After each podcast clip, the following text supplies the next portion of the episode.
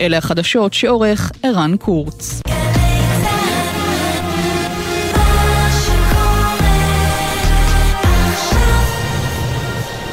בחסות ביחד בשבילך, מועדון ההטבות של ההסתדרות, המציע כרטיס אשראי חינם, הצובר בשבילכם נקודות טיסה בכל חברות התעופה. כפוף לתקנון. עכשיו בגלי צה"ל, עמית תומר ושי ניב עם החיים עצמם.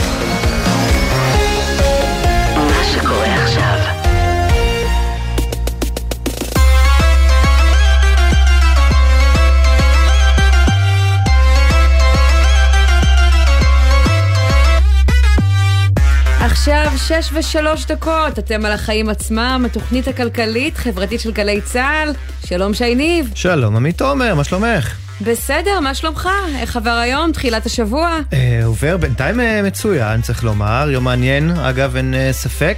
ויש דבר אחד שכדאי להתחיל אה, לשים אליו כבר עכשיו, יותר אזהרות סביב דירוג האשראי של ישראל כתוצאה מהרפורמה המשפטית, מהפכה חוקתית, תלוי אה, ככה מי מסתכל על זה. בין היתר אה, אה, ראינו טור של שני נגידים לשעבר, קרנית פלוג ויעקב פרנקל, היום בידיעות אחרונות, שזכה גם לתגובה של ראש הממשלה נתניהו בפתח ישיבת הממשלה, שתקף חזיתית בחזרה. כן, כביכול הוא ניסה לצנן את הלהבות, אבל בעצם הוא רק ליבה את הסערה בנושא הזה, אז אנחנו נדבר עליה וננסה להסביר היום בתוכנית מה זה אומר בכלל דירוג אשראי, למה זה חשוב, ואיך אירוע כזה, שתסכים איתי שי, שנשמע מאוד רחוק מאיתנו, מקרו-כלכלי, כן. יכול להשפיע ממש על הכיס של כל אחד מאיתנו, ויש גם מספרים בכמה. כן, קצת מפחידים אפילו. נגיע גם להחלטה של שר האוצר סמוטריץ' מסוף השבוע לחייב את בנק דיסקונט למכור את חברת כרטיסי אשראי קל, ונשאל את דרור שטרום, שעמד בראש הוועדה שעסקה בדיוק בזה, למה זה טוב לנו, הצרכנים. בנוסף נדבר על פיטורי הענק בגוגל, והתגובות של העובדים ברשתות החברתיות, שנותנות עוד זווית למה שקרה שם. כן, ולקראת סיום נגיע לאירוע שדי הימם אותי בסוף השבוע, מבצעי אה, סוף העונה שהגיעו לאיזשהו שיא חדש והובילו להתנפלות, ואני עדינה על סניפי אה, רשת קסטרו שהציעו מחירים שלדעתי הם ממש הפסדיים לרשת אה, האופנה, מה? שאולי מעיד שהעסקים שם לא כל כך טובים. לא, צפיתי בזה בבעתה, אני חייבת להגיד, אנחנו, אתה יודע, לא עבר כל כך הרבה זמן מאז הקורונה להצטופף בין כל כך הרבה אנשים ולהסתער על בגדים כאילו מחלקים אותם בחינם. גם אם זה שלוש במאה, נשמע לי תענוג מפוקפק. יש מספיק שלא חשבו כמוני, אז נדבר גם על זה. אבל קודם כל, שי, מה הכותרת שלך היום? כן. טוב, אז רגע לפני הכותרת שלי, חידה. בואי נסי לנחש מי אמר את הדברים הבאים. את ועדות התכנון המחוזיות לא צריך לעניין כמה מרוויח הקבלן, הן צריכות לתת מראש כמה שיותר זכויות בנייה. האידיאולוגיה שלהן צריכה להיות לאפשר לבנות את המקסימום. אני מנסה, מנסה לחנך את הוועדות המחוזיות שלא להתחשבן עם היזמים והקבלנים. כנראה לא הרצל, אבל זה נשמע לי כמו אחלה חזון. כן, טוב, אז תגידי מזל טוב לאיילת שקד. חוץ מזה שהציטוט הזה שלה, היא גם קיבלה היום מינוי ליושבת ראש חברת קרדה נדל"ן, חברה שעוסקת בבנייה למגורים, בנייה למשרדים ופרויקטים להתחדשות עירונית. וזו אותה איילת שקד... אה, הסתדרה איילת שקד. היא תמיד מסתדרת. אה, זו אותה איילת שקד שעד לפני רגע שימשה כשרת הפנים, שאחראית בין היתר על מינהל התכנון. היא גם הייתה זו שהעריכה, אגב, בצדק לטעמי, תוכנית תמ"א 38, והובילה במקביל תוכנית חלופית שעוסקת בהתחדשות עירונית, שימי לב, ובפינוי-בינוי שתעניק זכויות בנייה של עד 400 אחוזים מהיקף הבנייה הקיים באותו מגרש. עכשיו תראי, אני אומר מראש, אני לא חושב ששקד עשתה טובה לקבלנים ועכשיו הם ככה מחזירים לה טובה. Mm. שקד באופן כללי תמיד היטיבה עם בעלי ההון, גם כשזה עמד בהתנגשות עם האינטרס הציבורי, למשל במקרה של אדוארדו אלשטיין, הבעלים של איי-די-בי, והפרצה בחוק הריכוזיות. היא הייתה אז אה, שרת המשפטים, ובניגוד לרוב אנשי המקצוע, היא הכריעה בעדו. אז אני לא יודע אם צריך לחייב עכשיו פוליטיקאים בתקופת צינון כמו שמחייבים רגולטורים, זו, זו שאלה שאפשר וצריך לדון בה, אבל אני יודע דבר אחד, אני מעדיף שאיילת שקד תשרת את בעלי ההון מתוך המגזר העסקי ולא מתוך הממשלה. לפחות פה, ברור אצל מי היא עובדת. אתה אומר אה, שאלה, לא משנה לאיזה מסקנה תגיע, אני אתן לך את התשובה. כדי שזה יקרה, הפוליטיקאים יצטרכו לשנות את החוק. זה לא יקרה. בדיוק. מה הכותרת שלך? אז הכותרת שלי היא שביתת הרופאים אה, במחאה על מקרי האלימות כלפי אנשי צוות אה, רפואי שאמורה להתקיים מחר, אבל הערב מנכ"ל משרד הבריאות הנכנס משה בר סימנטוב משגר אה, ממש בדקה ה-90 מכתב להסתדרות הרפואית, בו הוא מבקש להימנע מהשביתה. הוא כותב שמצד אחד אני וראשי מערכת הבריאות עוקבים בדאגה ורואים בחומרה כל דיווח על אירוע אלימות במערכת. הוא מודיע שהוא יסייר בסורוקה בהמשך השבוע, שם מתרחש אירוע התקיפה המרכזי שהצית את המחאה הנוכחית, ומצד שני, הוא לא חושב שזה מספיק חשוב כדי לשבש את סדר היום של מערכת הבריאות. אני לא יודעת אם פגיעה בחולים היא גם הדרך הנכונה בעיניי להתמודד עם הבעיה הבוערת הזאתי, אבל אני אגיד לך במה אני בטוחה. למשה בר סימנטוב הייתה הזדמנות במשך שנים להביא פתרון אחר, וזה פשוט לא קרה. בקדנציה האחרונה שלו במשרד הבריאות הוא קיבל לידיו המלצות של ועדה מקצועית למיגור האלימות אה, כלפי אנשי הצוות הרפואי. רבות מההמלצות האלו עדיין רק על הנייר, וגם רוב מה שכן אה, יושם, ובמשרד הבריאות היום מתגאים בו בחוזר שמוציאים לצוותי הרפואה, כמו הגדלת מספר השוטרים בבתי החולים, הרחבת הדרכים להגיש תלונה על מקרים כללו. ועוד צעדים חשובים. כל זה קרה אחרי שבר סימנטוב כבר עזב את המשרד. כלומר, זאת לא הפעם הראשונה שהוא מדבר במילים גבוהות, אבל עושה מעט, ולכן לא פלא שבהר"י הודיעו בתגובה שהם שבעו מהבטחות, מחר מערכת הבריאות תושבת, ואם לא יענו לדרישותיהם לחיזוק הביטחון של צוותי הרפואה, זאת רק ההתחלה. נתחיל? נתחיל.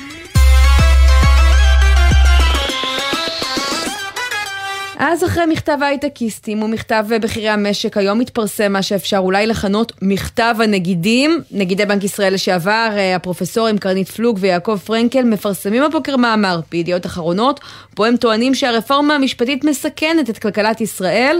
הם כותבים שם שהם לא משפטנים ולא פרשנים פוליטיים, ולכן הם מבקשים להתייחס רק להשלכות הכלכליות של המהלך הזה.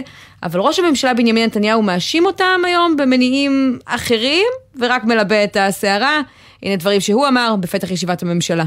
מדינת ישראל סיימה בהצלחה אדירה הנפקה של אגרות חוב ממשלתיות.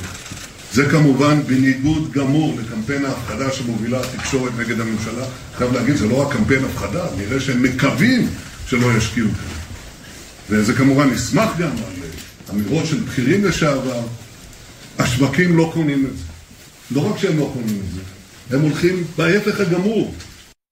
אגב, אה, כשהוא מדבר על בכירים לשעבר, אני אגיד לך מה מציק לו יותר. לא mm-hmm. קרנית פלוג, שתמיד הייתה קצת אה, אופוזיציה, הוא לא רצה למנות אותה, את יודעת את מי הוא רצה למנות ב-2013 לנגיד בנק ישראל?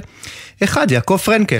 אותו אחד שכתב אה, היום בבוקר את הטור אה, בידיעות יחד עם קרנית פלוג. הוא נחשב מקורב לנתניהו, נתניהו מאוד אה, אוהב אותו, רצה אותו כמה פעמים בתפקיד הזה. אני מניח שזה כואב לו. עבר ביניהם ככל הנראה עכשיו חתול שחור, אז אנחנו רוצים להבין האם באמת יש פה מה שנקרא קמפיין הפחדה, מילים של נתניהו, או סיבה אמיתית לחשוש. בואו נגיד שלום לבחירה אה, נוספת לשעבר אה, בבנק ישראל, פרופסור אה, אליס ברזיס, היום מאוניברסיטת בר אילן. ערב טוב. ערב טוב. אז את מצטרפת לאותם בכירים לשעבר שמודאגים מהסיטואציה ומההשלכות הכלכליות שלה, או שכמו שנתניהו אומר, את חושבת שיש כאן הפרזה, הפחדה? אין פה הפרדה, אין פה הפרזה. אבל ביבי גם צודק שעד עתה הנתונים היו מצוינים. Mm. כי עד עתה באמת הכל טוב. אבל כל החברות שהם אחראים לדירוגי אשראי לא מסתכלים על העבר אלא על העתיד. המודלים שלהם מסתכלים וכאן ביבי צודק, הנתון של הוצאות הממשלה הוא מצוין, החוב, הצמיחה. אגב, את שמעת מהחברות האלה? את יודעת מה הן באמת חושבות אני... שם? לא מהחברות האלו, אבל אני כבר קיבלתי אה, שני טלפונים אה, מחברות שמשקיעות בישראל, ושיש להן כבר, אה, שמסתכלות ושואלות שאלות. מה הן שואלות? מה הן רוצות לדעת? הן רוצות לדעת כי אה, הם מסתכלים באמת על נתונים כלכליים, אבל גם נתונים של סטביליות פוליטית ושחיתות. שני הנתונים האלו נכנסים למאגר שלהם. סיטואציה ובנתונים... קצת מאוד לא נוחה אגב, אה, אה, שבה את נמצאת, כלומר, אה, איך את עונה לשאלות כאלה? מצד אחד את כן היית רוצה לראות את ההשקעות האלה מגיעות לארץ, מצד שני יכול להיות שהתשובות שלך ככה יגרמו להם לסגת. זה הפעם הראשונה שאמרתי שעל הצד הזה אני לא אומר את דעתי.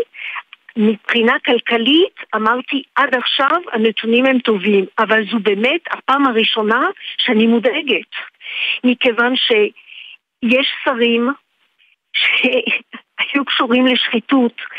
אי אפשר לבטל זאת. תסתכל שבאנגליה עושים סיפור שלם על כך שמישהו במכונית אה, לא קשר את עצמו. יש היום ביקוש להתנהלות נכונה, וכאן אני מסתכלת על מה ש-S&P, פיץ' ומודי'ס, שהם... רק נגיד סוכנויות אה, דירוג האשראי המובילות, כן. כן. אז עד עכשיו אנחנו באמת מצוינים, בפיץ' אנחנו A פלוס, ב-S&P AA מינוס, ביחס לעולם זה מצוין. הזכרת, נכון. אבל את יודעת, הזכרת שחיתות, אבל בואי נזכיר, היה לנו כבר שר אוצר שהיה בכלא, וראש ממשלה שהיה בכלא, ואפילו נשיא מדינה. עד כה באמת זה נראה על פניו שזה לא השפיע. אבל זה המערכת המשפטית, לא זה. מה המשמעות של הדירוג האשראי? דירוג האשראי אומר האם יש סכנה כלשהי שאותה מדינה לא תשלם את הריבית על האג"ח או לא תוכל להחזיר את האגרות חוב. זה הסיפור.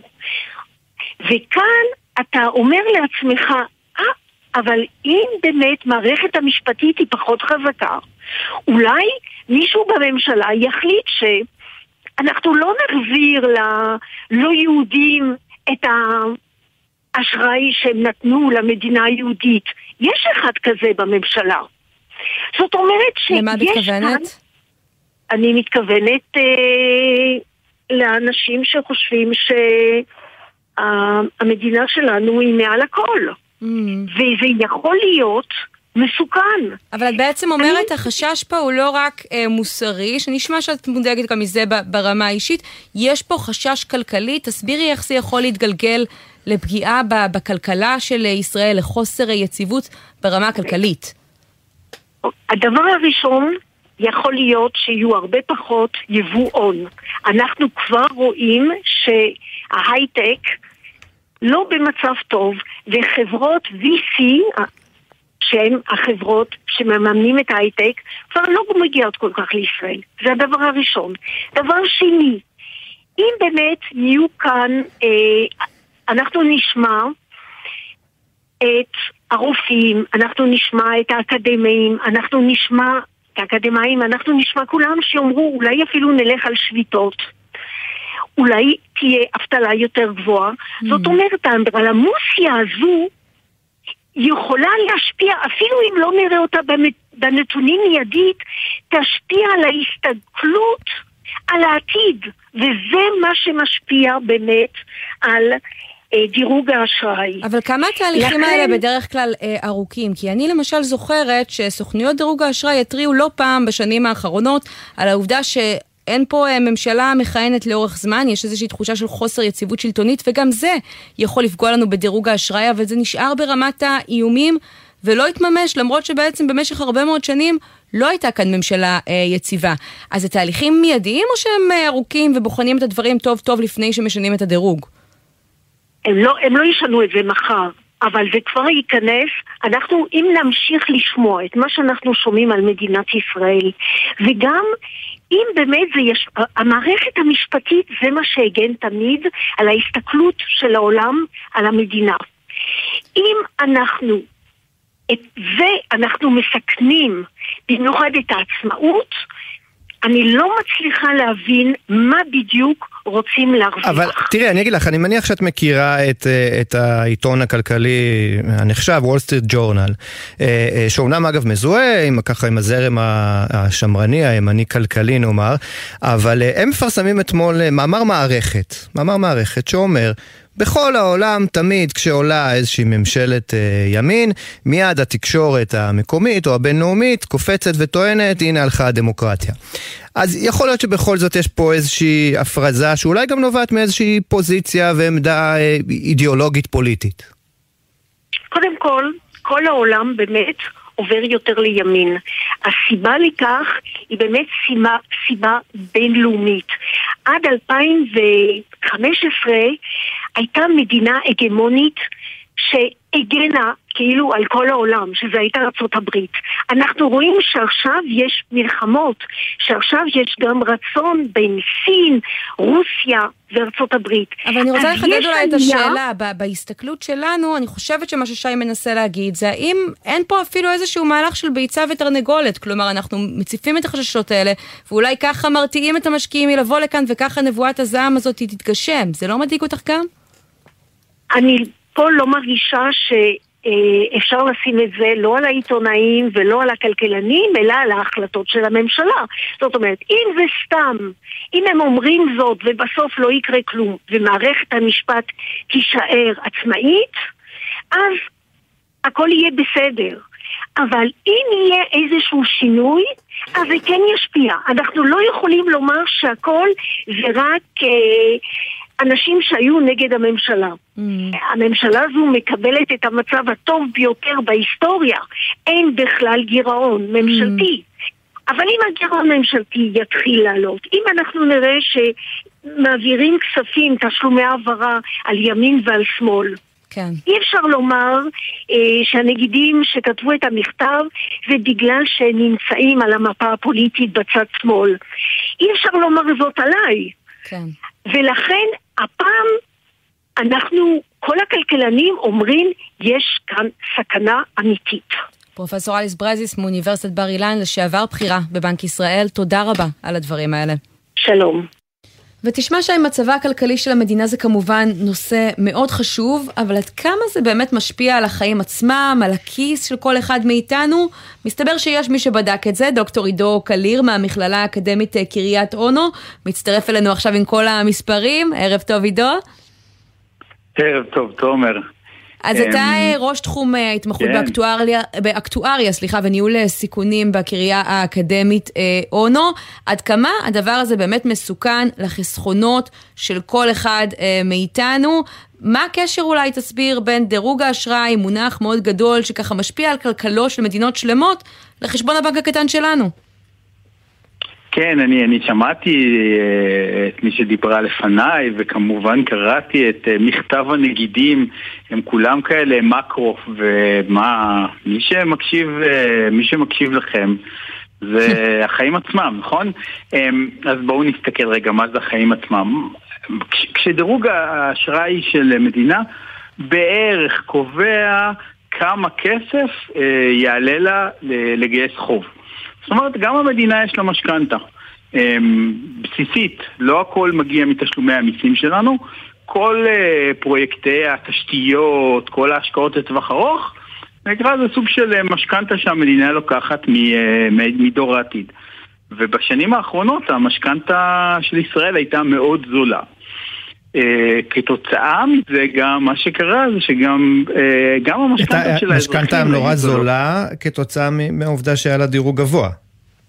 כתוצאה מה, מהעובדה שהיה לה דירוג גבוה והיא התנהגה אפילו עוד יותר טוב מה, מהדירוג שלה. זאת אומרת, חלק מהדירוג זה בכל זאת, אתה יודע, אה, אויבינו אה, במזרח התיכון אה, אה, לא נעלמו אה, אה, לא בממשלת לפיד ולא בממשלות אה, שרון או נתניהו, מי שלא היה שם בדרך. כן. אז תמיד הסתכלו עלינו עם עין עקומה, אבל אה, התנהגנו יפה כלכלית, התנהגנו... אה, יש, יש פה עוד כל מיני דברים שלפעמים אנחנו... אני, אני מיקרו-כלכלן, היה היה פה אני בית לא משפט עליון אה, חזק, אפרופו הדיון כן, הקודם. כן, אבל, אבל, אבל בית משפט, זאת אומרת, אנשים לוקחים את זה למקומות האלה, אה, פסקת ההתגברות, אבל אני מסתכל על תהליכים כמו חוקי... אה, אה, חוקי פטנטים מאוד מאוד מתקדמים, מאוד מאוד פתוחים, מאוד מאוד הוגנים, ש, שקרצו מאוד למשקיעים בינלאומיים.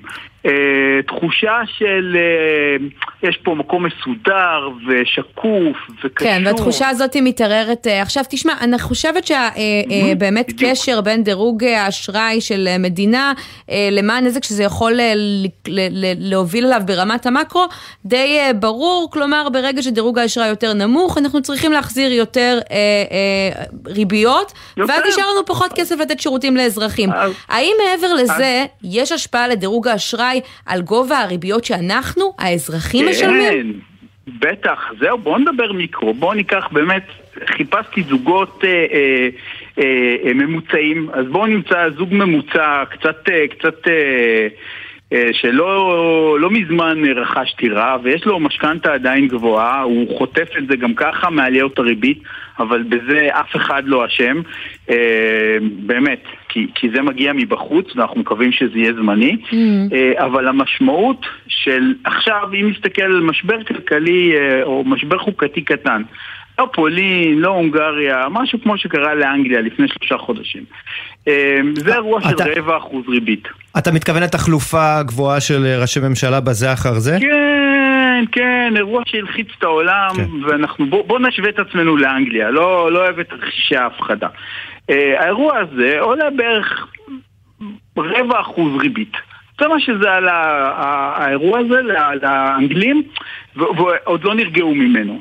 אה, אז, אז גם פה בואו נסתכל... כן, למרות שחילופי, קורה- צריך אה, לומר ככה בסוגריים אפילו, חילופי שלטון תדירים, אנחנו בעצמנו חווינו עוד לפני הבריטים, וכאן אנחנו מדברים על איזשהו מהלך הרבה יותר אה, אה, גדול. אבל אתה אומר, נכון, עידו, לקחת משפחה היה- אבל ממוצעת. זה היה מזווית, אה, מזווית, מזווית כלכלית, ולכן, ולכן אני... כן. וכמה משפחה בבריטים. בריטית נפגעה שם מאותו, כמה אמרת, רבע אחוז או חצי אחוז? רבע, בוא, בוא נמיר את זה, בוא נמיר את זה לארץ, על, על, כן. על, על משכנתה טיפוסית של היום היא כבר מיליון שקל, אבל כבר יותר משליש ממנה, זה כבר כמעט 40 אחוז בריבית משתנה.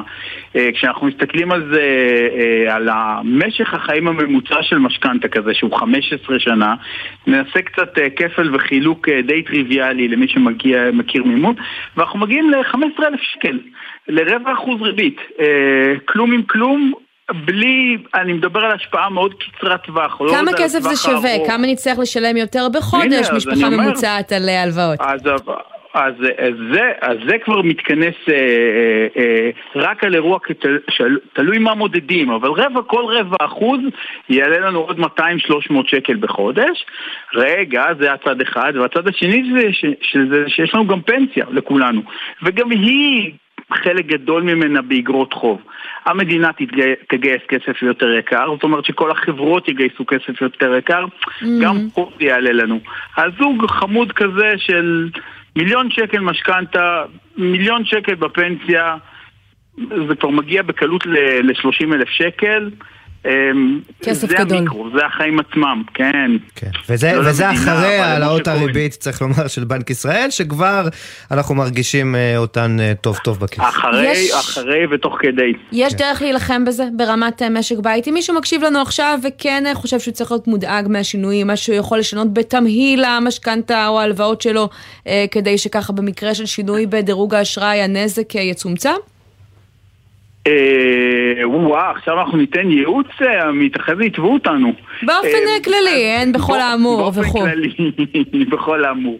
אז, אז, אז מי שחושב אה, שבאמת הולך לקרות משהו מדאיג, באמת יכול לנסות ולקבע את, את הריביות שלו מהמסלולים המשתנים למסלולים הקבועים. אבל פה גם כן יש את הצד השני, כי אם אנחנו חושבים שהסערה תשכח, או אה, יש גם את הסערה הכלכלית העולמית שהיא, שהיא יותר גדולה רק מה, מהרעש בביצה הקטנה שלנו, אז, אז גם, לזה, גם לזה יש מחירים. אה, אני לא מודאג, אני סתם עצוב, כי אה, כשאני רואה מסביבי כבר משפחות שבאמת כבר אה, חותכות בחוגים, לא כן. בנסיעות לחו"ל, אז זה כבר החוג, זה כבר עוד חוג אחד במתנ"ס, חבל לי עליו. בהחלט. דוקטור עידו קליר, ראש תחום ההתמחות באקטואריה וניהול סיכונים בקריה האקדמית אונו, תודה רבה על הדברים האלה. תודה רבה לכם.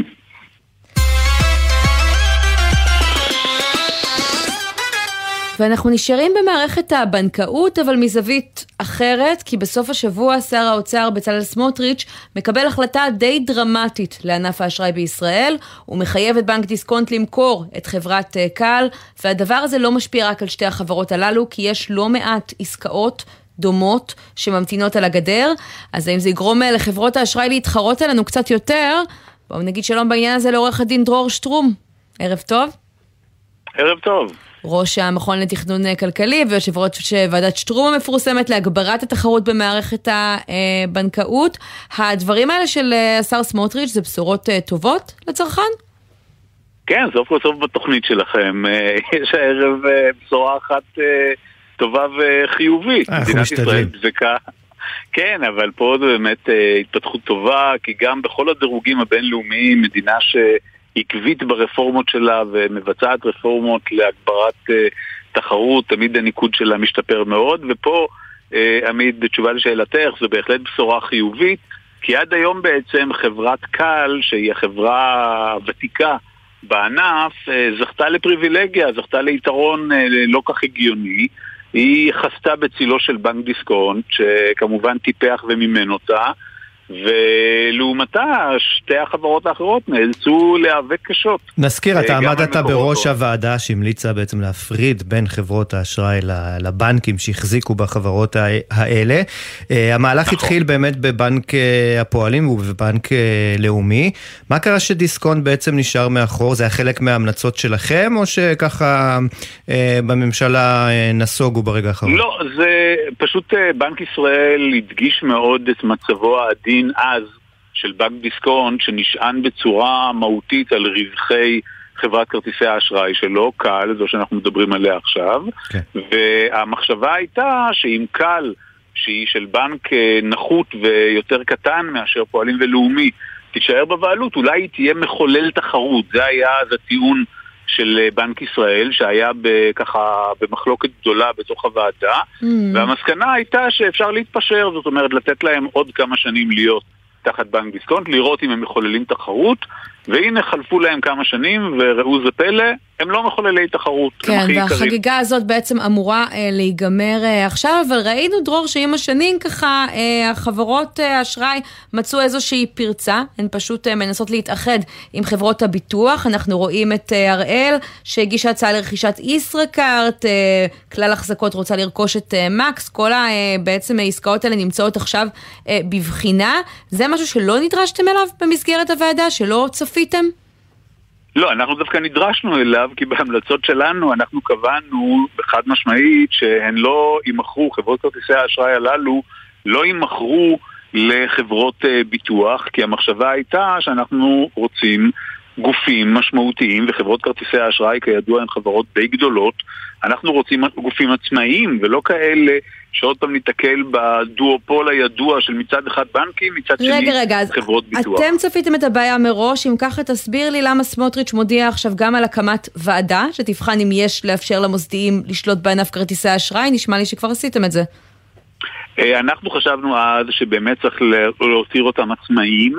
כיום אנחנו נמצאים אה, שבע שנים כמעט אחרי הוועדה, אה, אז בעצם המחשבה, כך אני מניח, המחשבה של משרד האוצר היא שמאחר וגם חברות הביטוח לא פיתחו איזה גופי אשראי משל עצמם לצרכנים, ומאחר וחברות כרטיסי האשראי זקוקות למקורות הון זולים יותר, אולי, כך המחשבה, אה, זיווג כזה כן יכול להגביר את התחרות. קיבלת טלפון לשבת ש- גם בוועדה הזאת? אה, אין צורך, כי אני הודעתי מראש שאני לא אשב בוועדות נוספות לא, שמע, כאלה. כבר ראינו, היה ששינסקי א', ששינסקי ב', אפשר גם שטרום ב'. כן, שי, אבל אתה שוכח דבר אחד, אני ישבתי גם בוועדת בכר וגם בוועדה שבראשה עמדתי, תשמע, זו- זו- זו בכרטיסייה... מדינה שאוהבת להקים ועדות, כן, זה חלק מהעניין. כן, אבל בכרטיסייה האישית שלי יש כבר מספיק חורים מנוקבים. אבל יש צורך בעוד ועדה, לא קצת מבזבזים לנו את הזמן עכשיו במקום להגיע להחלטה כשהעסקאות האלה כבר ממתינות. תראי עמית, אני חושב שבסך הכל הוועדות הללו, מוועדת ברודט בשנות ה-90, עבור בוועדת בכר, עבור בוועדה שאני עמדתי בראשה, בסך הכל די מוכיחות את עצמן, במובן הזה שא', יש איזה מתווה עקבי שהן מובילות, הגברת תחרות, יותר גופים, אה, יותר אה, אה, ככה פקדונות שאנחנו רואים אותם אה, מתחרים אחד בשני בגופים חוץ-בנקאיים ובנקאיים, ולכן אני חושב שעצם הבדיקה, האם יש טעם שש, שבע שנים אחרי לבדוק מחדש מסקנה כזאת או אחרת, היא דבר ראוי לשבח, היא לא דבר ראוי לגנאי. אתה מזהה... התקווה היא... כן. מה?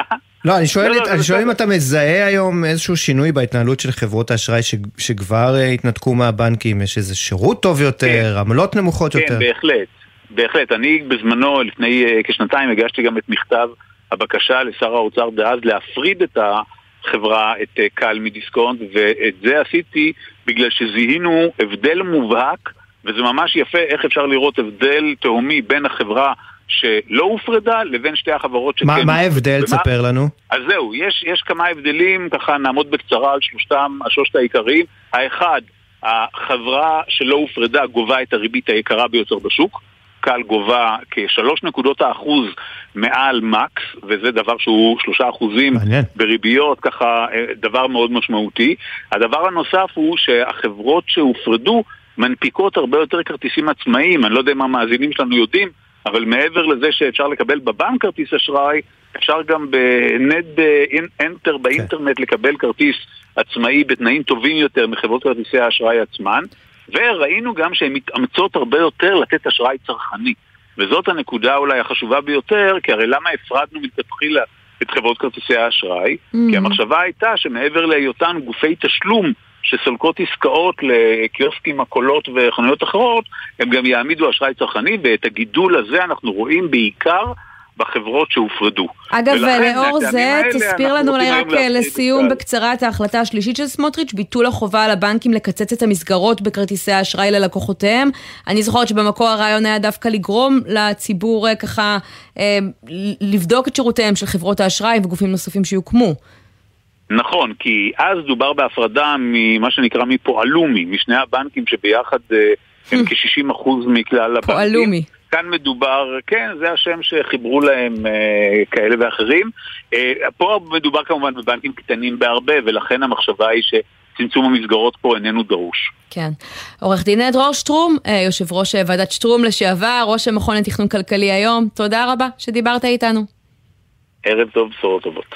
אנחנו יוצאים לכמה תשדירים, ואז התגובות של עובדי גוגל ברשתות החברתיות לגל הפיטורים בחברה, יש להם לא מעט אה, טענות, ומבצעי סוף העונה שהובילו להתנפלות ענק על רשת קסטרו, כבר חוזרים.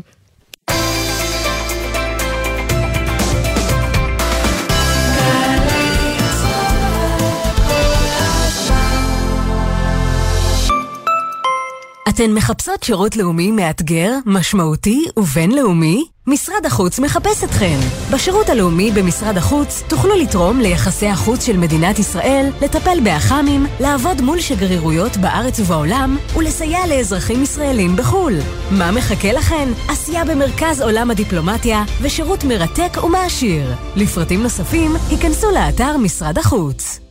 קבלו משוואה, כמה זה יחס אישי, כפול מרצים מעולים, לחלק לכיתות קטנות, התשובה, 90% השמה בשנה שעברה. עזריאלי, חממה למהנדסי העתיד ולמהנדסות העתיד. לפרטים כוכבית 9087. אקדמית להנדסה, ירושלים. אתם רוצים שילדיכם יגיעו הכי גבוה שאפשר?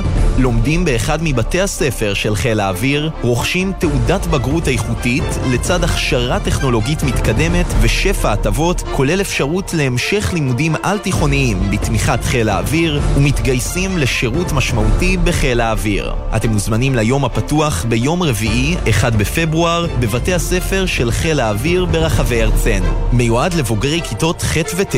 עוד פרטים חפשו לימודים עם חיל האוויר. המסלול הטכנולוגי של חיל האוויר, מסלול ההמראה שלך.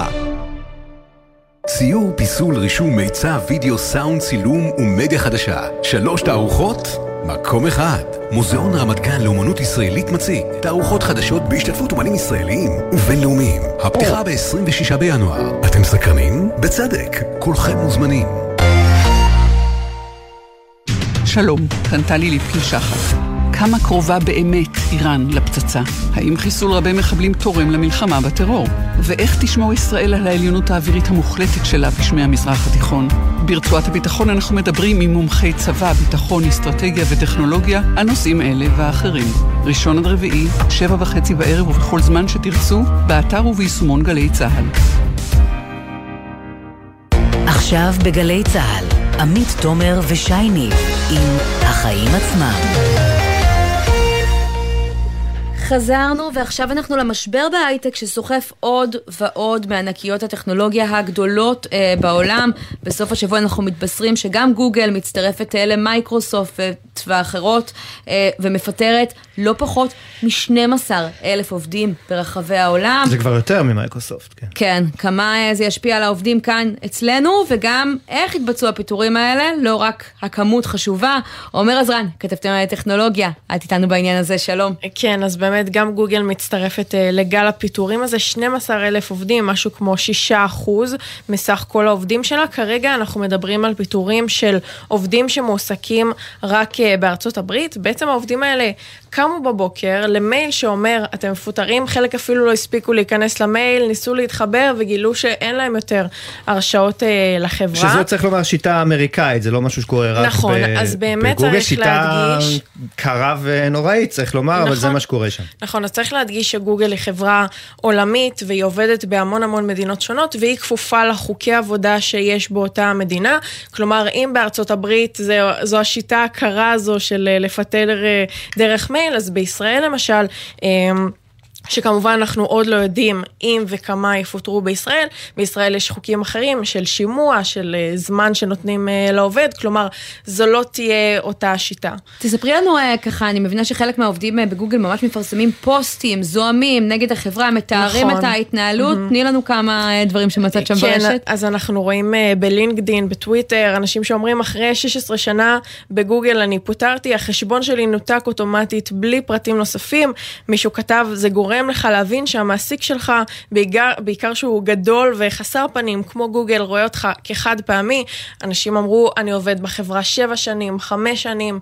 פשוט החשבון שלי התנתק, או שקמתי בבוקר בשלוש לפנות בוקר וקיבלתי את המייל הכואב הזה, אנשים שעכשיו צריכים לקום ולחפש עבודה אחרת בתקופה שהיא במילא לא קלה. זה לא נשמע כמו פיטורים על אה, מצב אה, קשה פיננסי של חברה, זה ממש נשמע כמו פיטורים כאילו העובד עשה משהו, לא סומכים עליו, זה, נכון, זה די אה, מדהים. תחושות מאוד קשות, אבל זה באמת, בגלל החוקים של המדינה, זה קורה בחברות, בחברות נוספות בארצות הברית, בגלל החוקים האלה. תספרי לנו רק לסיום, אה, מייקרוסופט, אה, גם היא כבר אישרה שהולכים להיות אצלה אה, פיטורים נרחבים, אנחנו עדיין לא יודעים גם שם מה יעלה בגורל העובדים בישראל, נכון? נכון, אז לגבי העובדים בישראל, אנחנו באמת צריכים לחכות לבשורות מה, מהחברות שם מעבר לים.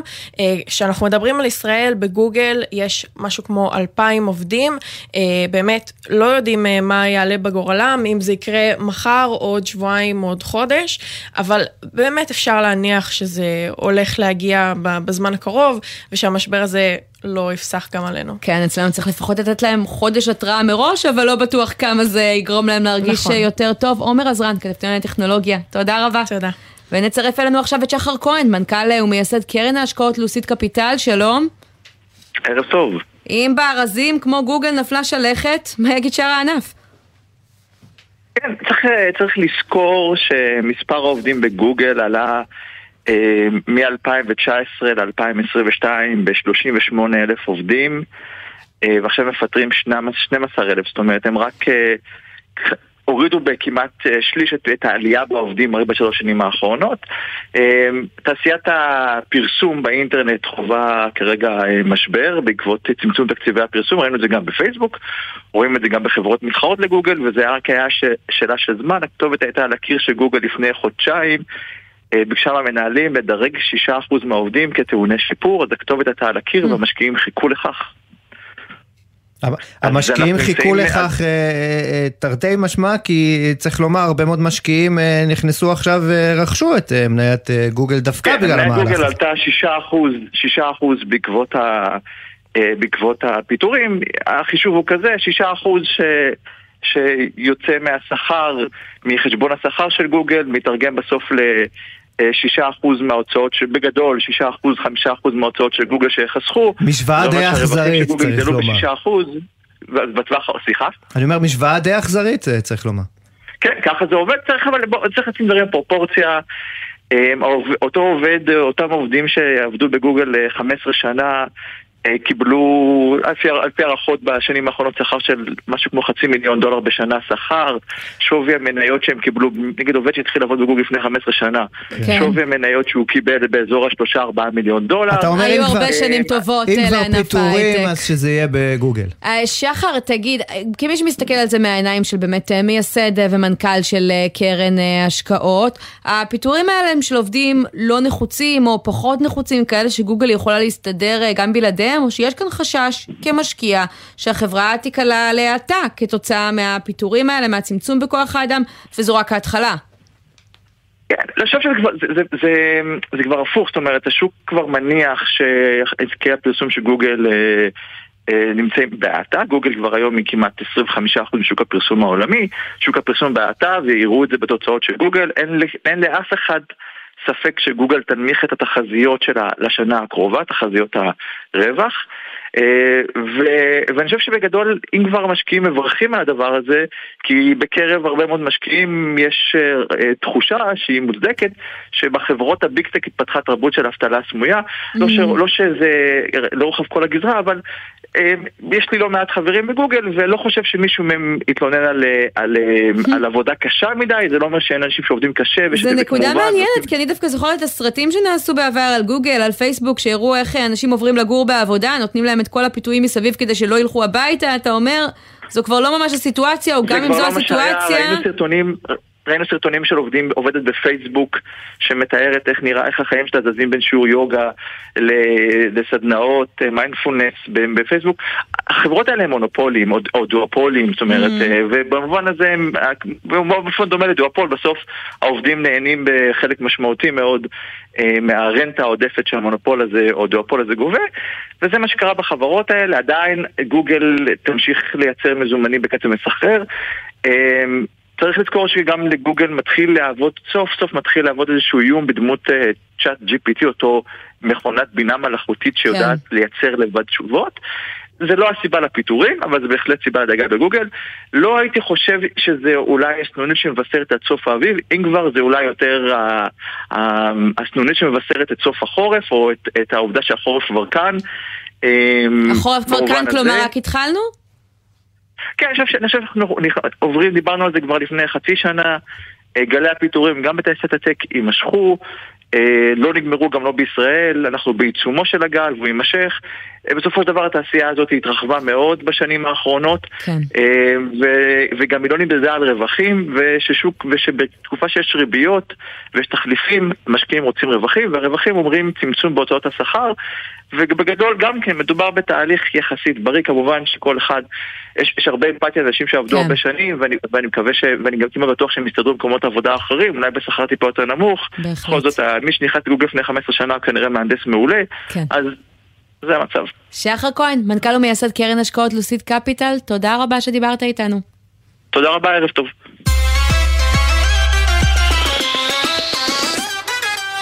טוב, תשמעי, סיפור די מדהים שמביא אתמול אה, עמית סגל בחדשות אה, 12.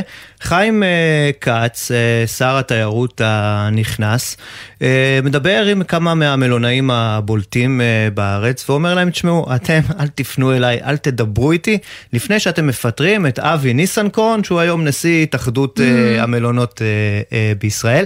למה? בגלל שכשניסנקורן היה בכנסת, הוא זה שהוביל בוועדה המסדרת את הליך הסרת החסינות של חיים כץ. כן. עכשיו, זמן לסגור אה, חשבון. אז מה הסיכוי שהוא יצליח לסגור חשבון? עינב קרנר, כתבת תיירות מצטרפת אלינו. את משוחחת היום עם המלונאים שלא ממהרים להתייצב לצד ניסנקורן. ערב טוב. נכון, אז חלק מהם באמת אה, ככה, הם לא רוצים להיחשף, אה, יש חשש מאוד מאוד גדול, אבל חלק מהמלונאים, אה, לא מלונאים, נגיד גורמים בענף, אומרים לנו שקודם כל מדובר בהחלטה מאוד שנויה במחלוקת של שר התיירות, זו החלטה שלא לא התקבלה מעולם, שבעצם המשרד התיירות, שהוא משרד ממשלתי, אמור לתת שירות לאותם בתי אה, מלון. וגם אומרים לנו שכמו שאמר אה, שי לפני רגע, שמדובר באיזושהי נקמה אישית של חיים כץ מול אבי ניסנקורן, אה, ואת זה אנחנו אגב מנסים גם לקבל תשובה מחיים כץ, ובסביבתו אמרו לנו לגבי העניין הזה, שהם לא עובדים עם אנשים שלא מכבדים את מילותיהם והוכיחו בכל שותפות בעבר כי לא ניתן לסמוך עליהם.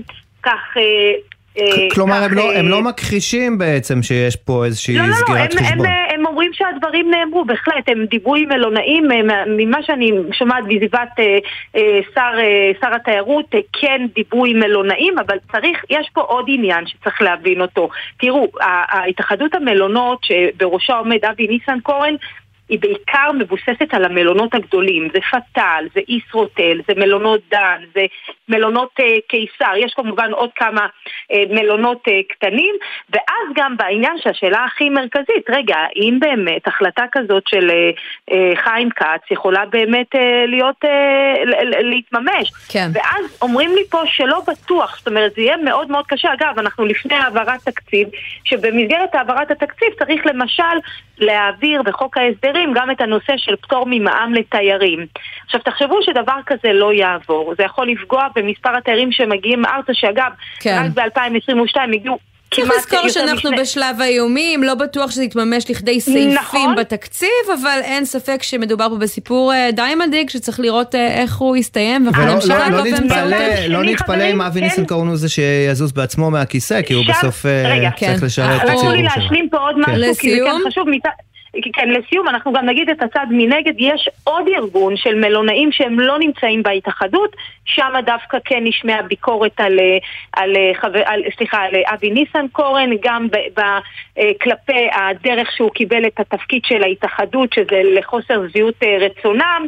וגם כאלה כן. שאמרו שהוא לא ממש דאג להם, יש דעות לכאן ולכאן, אבל בהחלט אנחנו נעקוב אחרי ביקורת העניין אה, הזה. מקצועית היא דבר אה, ראוי ו- ואפשרי, אה, הסיפור הפוליטי אולי קצת פחות, עינב קרנר, כתבתנו נכון. התיירות, תודה רבה. תודה רבה לכם. עכשיו לסיפור המוזר שמגיע אלינו מרשת קסטרו. החברה, במבצע סוף עונה יוצא דופן, מפרסמת אה, הודעה באתר שלה על שלושה פריטים במאה. כל החנות בלי אותיות קטנות, ואני לא אומרת את זה כדי לעשות לה יח"צ, כי אם אתם תיגשו לחנות אה, הגדולה הקרובה לביתכם, כנראה שלא יישאר שם הרבה. הישראלים פשוט התנפלו, ראינו תמונות מדהימות, שי, שלקוחות נכנסים, שועטים לסניפים, לוקחים מכל הבא ליד, כי מדהים. מה, כמה- מה היה המבצע? שלוש במאה. שווה. מחירי שוק. ההתנהלות שוק. בוא נדבר על זה עם שחר תורג'רמן, שלום. ערב טוב, עמית ושי. אתה יושב ראש התאגדות אה, רשתות המסחר והאופנה, יושב ראש דירקטוריון אה, קבוצת אה, בריל. תגיד, כמי שמאחד את כל הרשת הזאת, שאתה רואה כזה מבצע, קודם כל זה ממש מחירי הפסד, נכון? הרי זה לא שבשגרה אתם עושים לנו כזה רווח גדול שאתם יכולים למכור לנו בשלוש במאה. אנחנו, האמת היא, דרך אגב, אחת לארבע-חמש שנים, החורף אה, מגיע באיחור אופנתי תרתי משמע, כמו שזו.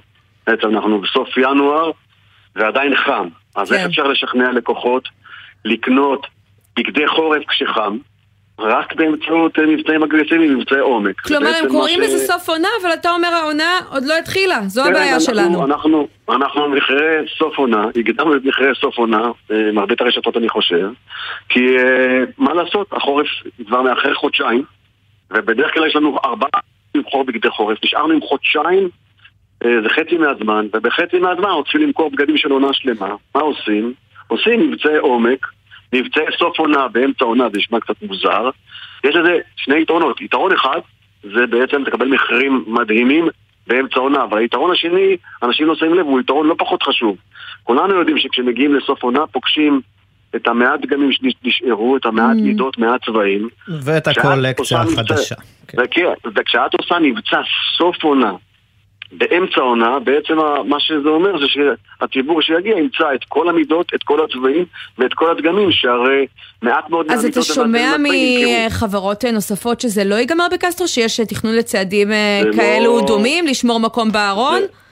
תראי, עכשיו, מידת האגרסיביות היא לא, אולי לא אותו דבר, אבל כל רשת עושה את השיקולים שלה, אבל כן, אנחנו נמצאים ב state עונה של מבצעי סוף עונה, באמצע עונה, וכל רשת נמצאת פחות או יותר עם, אה, מתכתבת עם מבצעי סוף עונה, אז אה, קסטרו אולי הוא יותר אגרסיבי ואני מאחל להם בהצלחה, כל אז, הכבוד. אז אני, תשמע, אתה אומר, אני מאחל להם בהצלחה, ואני חייב להגיד לך, אני, מצד אחד, אה, הנה, אנחנו שלושתנו פה ככה יושבים ומדברים על מבצע של קסטרו, ואתה אומר, וואלה, זה יחסי ציבור טובים לרשת. מצד שני, קסטרו הרי תמיד ככה, היא, היא נמצאת בין המקום, מבחינת המיתוג, כן? בין המקום העממי ל- למיתוג אה, גבוה יותר. כלומר, קסטרו היא לא כזו שככה עושה מבצעים אה, מאוד אה, אגרסיביים, היא קצת יותר אלגנטית מזה, נאמר. ופה השאלה אם זה לא פוגע בה בטווח הארוך. תראה, אני לא הדובר של קסטרו, יגידו לך מנהל, מי שמומחים בשיווק, וזה תמיד הוויכוח בין מנהלי, מנכ"לים של רשתות לסמנכ"לי השיווק באותה אפילו רשת, שכאילו צריך להיזהר מלפגוע במותג. כן. אה, כשאתה מוכר במחיר מאוד מאוד נמוך, השאלה אם תצליח בשנה לאחר מכן למכור במחירים רגילים, מה ששנה קודם מכרת והרגלת את הציבור לקנות בחצי. המחיר. זה תמיד יש סוג של מתח כזה טריקי, אבל בסוף, מה לעשות? מנכ"ל קסטרו הוא מוכשר ומנכ"ל קבוצת בריל גם הוא מוכשר, אבל הוא שולט על הכל חוץ מעל מזג האוויר. על זה הוא לא שולט. ואם, כן. מה לעשות? את- מה- דרך אגב, יש רשתות, אני חייב להגיד לכם, יש תופעה כזו מכוערת בעולם, שיש רשתות שממש משמידות מוצרים, ולו שלא יתייעלו למכור את המוצר של לציבור וישמור על הערך אז אנחנו של כמובן. לא מתלוננים שאתם מוכרים אה, במחיר שווה. לכל כיס, אבל אני כן. רוצה כן לשאול על הצד השני, כי אתה יודע שחר, אנחנו הרבה שנים כבר, גם לא בחורף אה, קיצוני שכזה, רואים אה, במבצעי סוף עונה שנשארת הרבה סחורה, שהמבצעים מתחילים נכון. כבר יותר מוקדם מהרגיל. אולי אתם מייצרים קצת יותר מדי, בכל זאת אנחנו יודעים שיש לזה השפעות סביבתיות. אנחנו, תראי, לייצר, בוא, אני, איך הייתי אומר לילדה שלי, גם, אה, גם מבצע עולה כסף. אז קודם כל אל תקני מתי שאת לא צריכה, ואם יש הזדמנות לקנות מוצר במחיר, ב-value for money, במחיר טוב, ויכול- ושהוא לשמש אותך גם בעונה הבאה, אז קדימה לכי על זה, אז כל אחד עושה כמיטב אה, שיפוטו. אני חושב... לא שאלתי אם אנחנו קונים יותר מדי, שאלתי אם אתם לא מייצרים יותר מדי. אה, את יודעת, אני לא יודע, את יודעת, אנחנו מייצרים, אנחנו עונים על ביקושים. Mm. והציבור, הציבור הוא זה שכן לא מניע אותנו לפעולה. יש ביקוש אנחנו מייצרים, אין ביקוש אנחנו לא מייצרים, אז כאילו, אפשר אוקיי. לשאול את הציבור. בסדר. גמור. שחר תורג'רמן, יושב ראש התאגדות אה, רשתות אה, המסחר והאופנה, כל מאזין יענה על השאלה הזאת בעצמו. תודה. רבה שדיברת איתנו. בהצלחה. תודה לכם. מסיימים עם מיזם חדש, עצמאים למען עצמאים, באיזושהי יוזמה של קח ותן. ככה מנסים להתמודד שם עם יוקר המחיה ואולי עם מצוקת העצמאים גם שצצה מדי פעם כל פעם. איתנו בעניין הזה דותן סופר, ממובילי מחאת העצמאים, שלום. שלום, ערב טוב. אתה הקמת? יישומון חדש, אנחנו בסדר, מועדון העצמאים. תספר לנו מה עומד מאחורי זה. מועדון העצמאים זה פלטפ... זאת פלטפורמה שנותנת לעצמאים בעצם את הכוח חזרה אליהם. אנחנו עד היום בסופו של דבר ניסינו והלכנו והפגנו ועשינו והגעתי למסקנה שום דבר לא יעזור, אף אחד לא ידאג לנו. בוא אז לא נדאג לעצמנו. בדיוק, אז אנחנו, מה שעשינו זה פלטפורמה שכל עצמאי, כל בעל עסק פטור מורשה ח"פ יכול להיכנס, להירשם למועדון בחינם, כרגע לגמרי, לא עולה כלום. כרגע, אתה אומר. מאוד- כרגע כן, כי קיבלנו באמת תרומה נדיבה שמחזיקה אותנו לאורך הרבה זמן, לפחות בחצי שנה הקרובה, Mm. לא יעלה כסף, ואני מקווה שלנצח זה לא יעלה כסף, מי כי זה תרם? באמת אידיאולוגי. מי תרם? הוא לא רוצה שאני אגיד, בן אדם מדהים. אוקיי. אה, אבל אה, ביקש לשמור על אנונימיות, נשאיר את זה ככה, בכל מקרה בחינם, בחינם. מה, יש לנו. באפליקציה הזו אם אני עצמאי? אז הרעיון? באפליקציה הזאת אתה נכנס, אתה נותן מינימום עשרה אחוז הנחה על המוצר או השירות שאתה מוכר. ככל שתיתן יותר הנחה, אתה תקבל בעצם דירוג גבוה יותר באפליקציה ותשווק להרבה יותר אה, עסקים שיראו אותך. איך האפליקציה יודעת שאני באמת. עצמאי? איך האפליקציה יודעת שאני באמת עצמאי? לפי הח"פ, אתה חייב להכניס ח"פ או עוסק מורשה שנבדק. Mm, גם עוסק פטור וגם כן. עוסק מורשה בעצם גם אה, עוסק יכולים פטור, להצטרף. גם עוסק מורשה, גם ח- בעלים אה, של אה, חברה, כי בעל מניות בחברה יכול כן. להצטרף גם אם הם שותפים. ובגדול אנחנו לא קשים, אנחנו רוצים את כל, את כל בעלי העסקים. תן לנו דוגמה לאיזה יקנו. שירותים אתם כבר מציעים בפלטפורמה ובאילו הנחות. אה, עלינו בסך הכל לפני כמה שבועות לאוויר, אני יכול להגיד שיש שם מתחום המסעדנות. דרך אגב, במסעדנות אנחנו עכשיו אה, עומדים לעשות איזשהו שיתוף פעולה עם מסעדנים חזקים ביחד. אה, שמה, יהיה אפשר לאכול במסעדות גם. יותר בזול? במסעדות יותר בזול, בתי קפה, בברים, אה, חנויות צעצועים כבר נמצאים, יועצי מס, עורכי דין. כלומר, אה, אתה לא מדבר אה, על שירותים קורסים לעסק בהכרח, אלא גם על אה, תחביבים, פנאי. אינסטלטורים, כולם. כולם, כולם, כולם, כל סוג עסק. אז אני מדגישה, אתה אומר לא רק שירותים מקצועיים לטובת העסק של אותו עצמאי, אלא באופן כללי, תרבות, לא, פנאי ושאר לא. הטבות.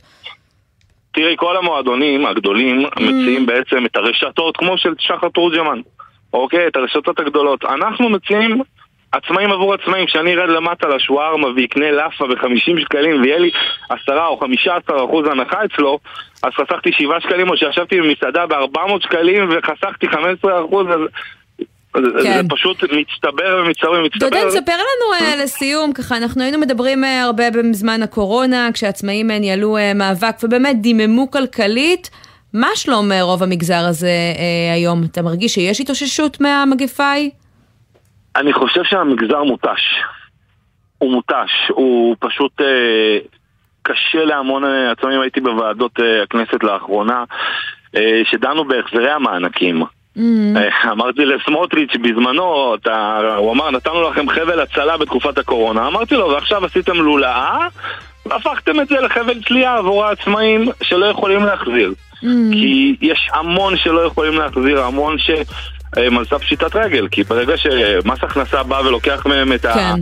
את צריך להיות הוגנים ולהזכיר רק. שבהסכמים הקואליציוניים הנוכחיים יש ביטול של החזר המענקים, אז נצטרך לראות האם ואיך זה יתקדם. דותן סופר, ממובילי מחאת העצמאים ומקים היישומון מועדון רבה. העצמאים. תודה רבה. ומילה אחרונה.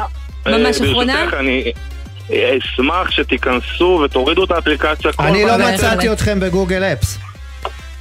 אז תיתן לו טיפים. אחרי השידור, כי נגמר לנו הזמן, אנחנו חייבים לסיים. דותן, תודה. נגיד תודה גם לבן נצר, העורך שלנו, לירון מטלון הפיק את המשדר, על הביצוע הטכני הייתה גאיה קפלן, על עריכת הדיגיטל מיה אורן, ומיד אחרינו עידן קבלר עם 360 ביום. אני עמית תומר, שי ניב, תודה רבה. תודה עמית.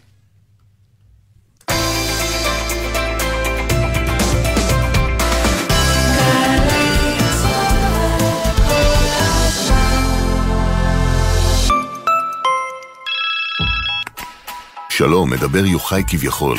התעניינת בהלוואה באתר המטעה שלנו. אז קימבנתי לך הלוואה שנשמעת מדהימה, אבל היא בעצם בתנאים גרועים. תרצה ליפול בפח ושנחייב אותך בדמי תיווך מופקעים? אילו הנוכלים היו נשמעים ככה, הייתם מנתקים. אבל הנוכלים חכמים יותר. תהיו גם אתם. מציעים לכם שירות ייעוץ הלוואות? איתור כספים אבודים? בדיקת זכויות רפואיות? אל תיתנו פרטים. תבדקו היטב מי מולכם. תתייעצו עם עוד מישהו. ואם נפגעתם, תתלוננו בפנינו. הרשות להגנת הצרכן וסחר הוגן. סובבו רגע את כדור הארץ. עצרו. על מה עצרתם? וייטנאם, ברזיל, קניה, הודו, צ'ילה? אז עוד רגע אתם שם, במרכזי הכלכלה של העולם. הצטרפו לנבחרת הנספחים והנספחות של משרד הכלכלה והתעשייה, סייעו לחברות הישראליות ביצוא אל בירות הכלכלה המובילות בעולם. פיתחו דלת להשקעות זרות בארצנו, וקדמו הסכמי סחר בינלאומיים. יש יותר מרתק מזה? חפשו בגוגל. צוערים, משרד הכלכלה. מנהל סחר החוץ במשרד הכלכלה והתעשייה. קיבלת הודעה בזמן הנהיגה? נניח שאת בדיוק באימון כושר. באימון כושר, אף אחת אינה עונה להודעות, ואיש אינו מצפה ממך שתעני להודעות. כך גם בנהיגה, רק הרבה יותר חשוב, כי שימוש בטלפון הנייד בזמן הנהיגה מעלה את הסיכון לתאונה פי עשרה. אז גם בנהיגה, הודעות יכולות לחכות. אם זה דחוף, מתקשרים. הרלב"ד, מחויבים לאנשים שבדרך. מיד אחרי החדשות, עידן קבלר.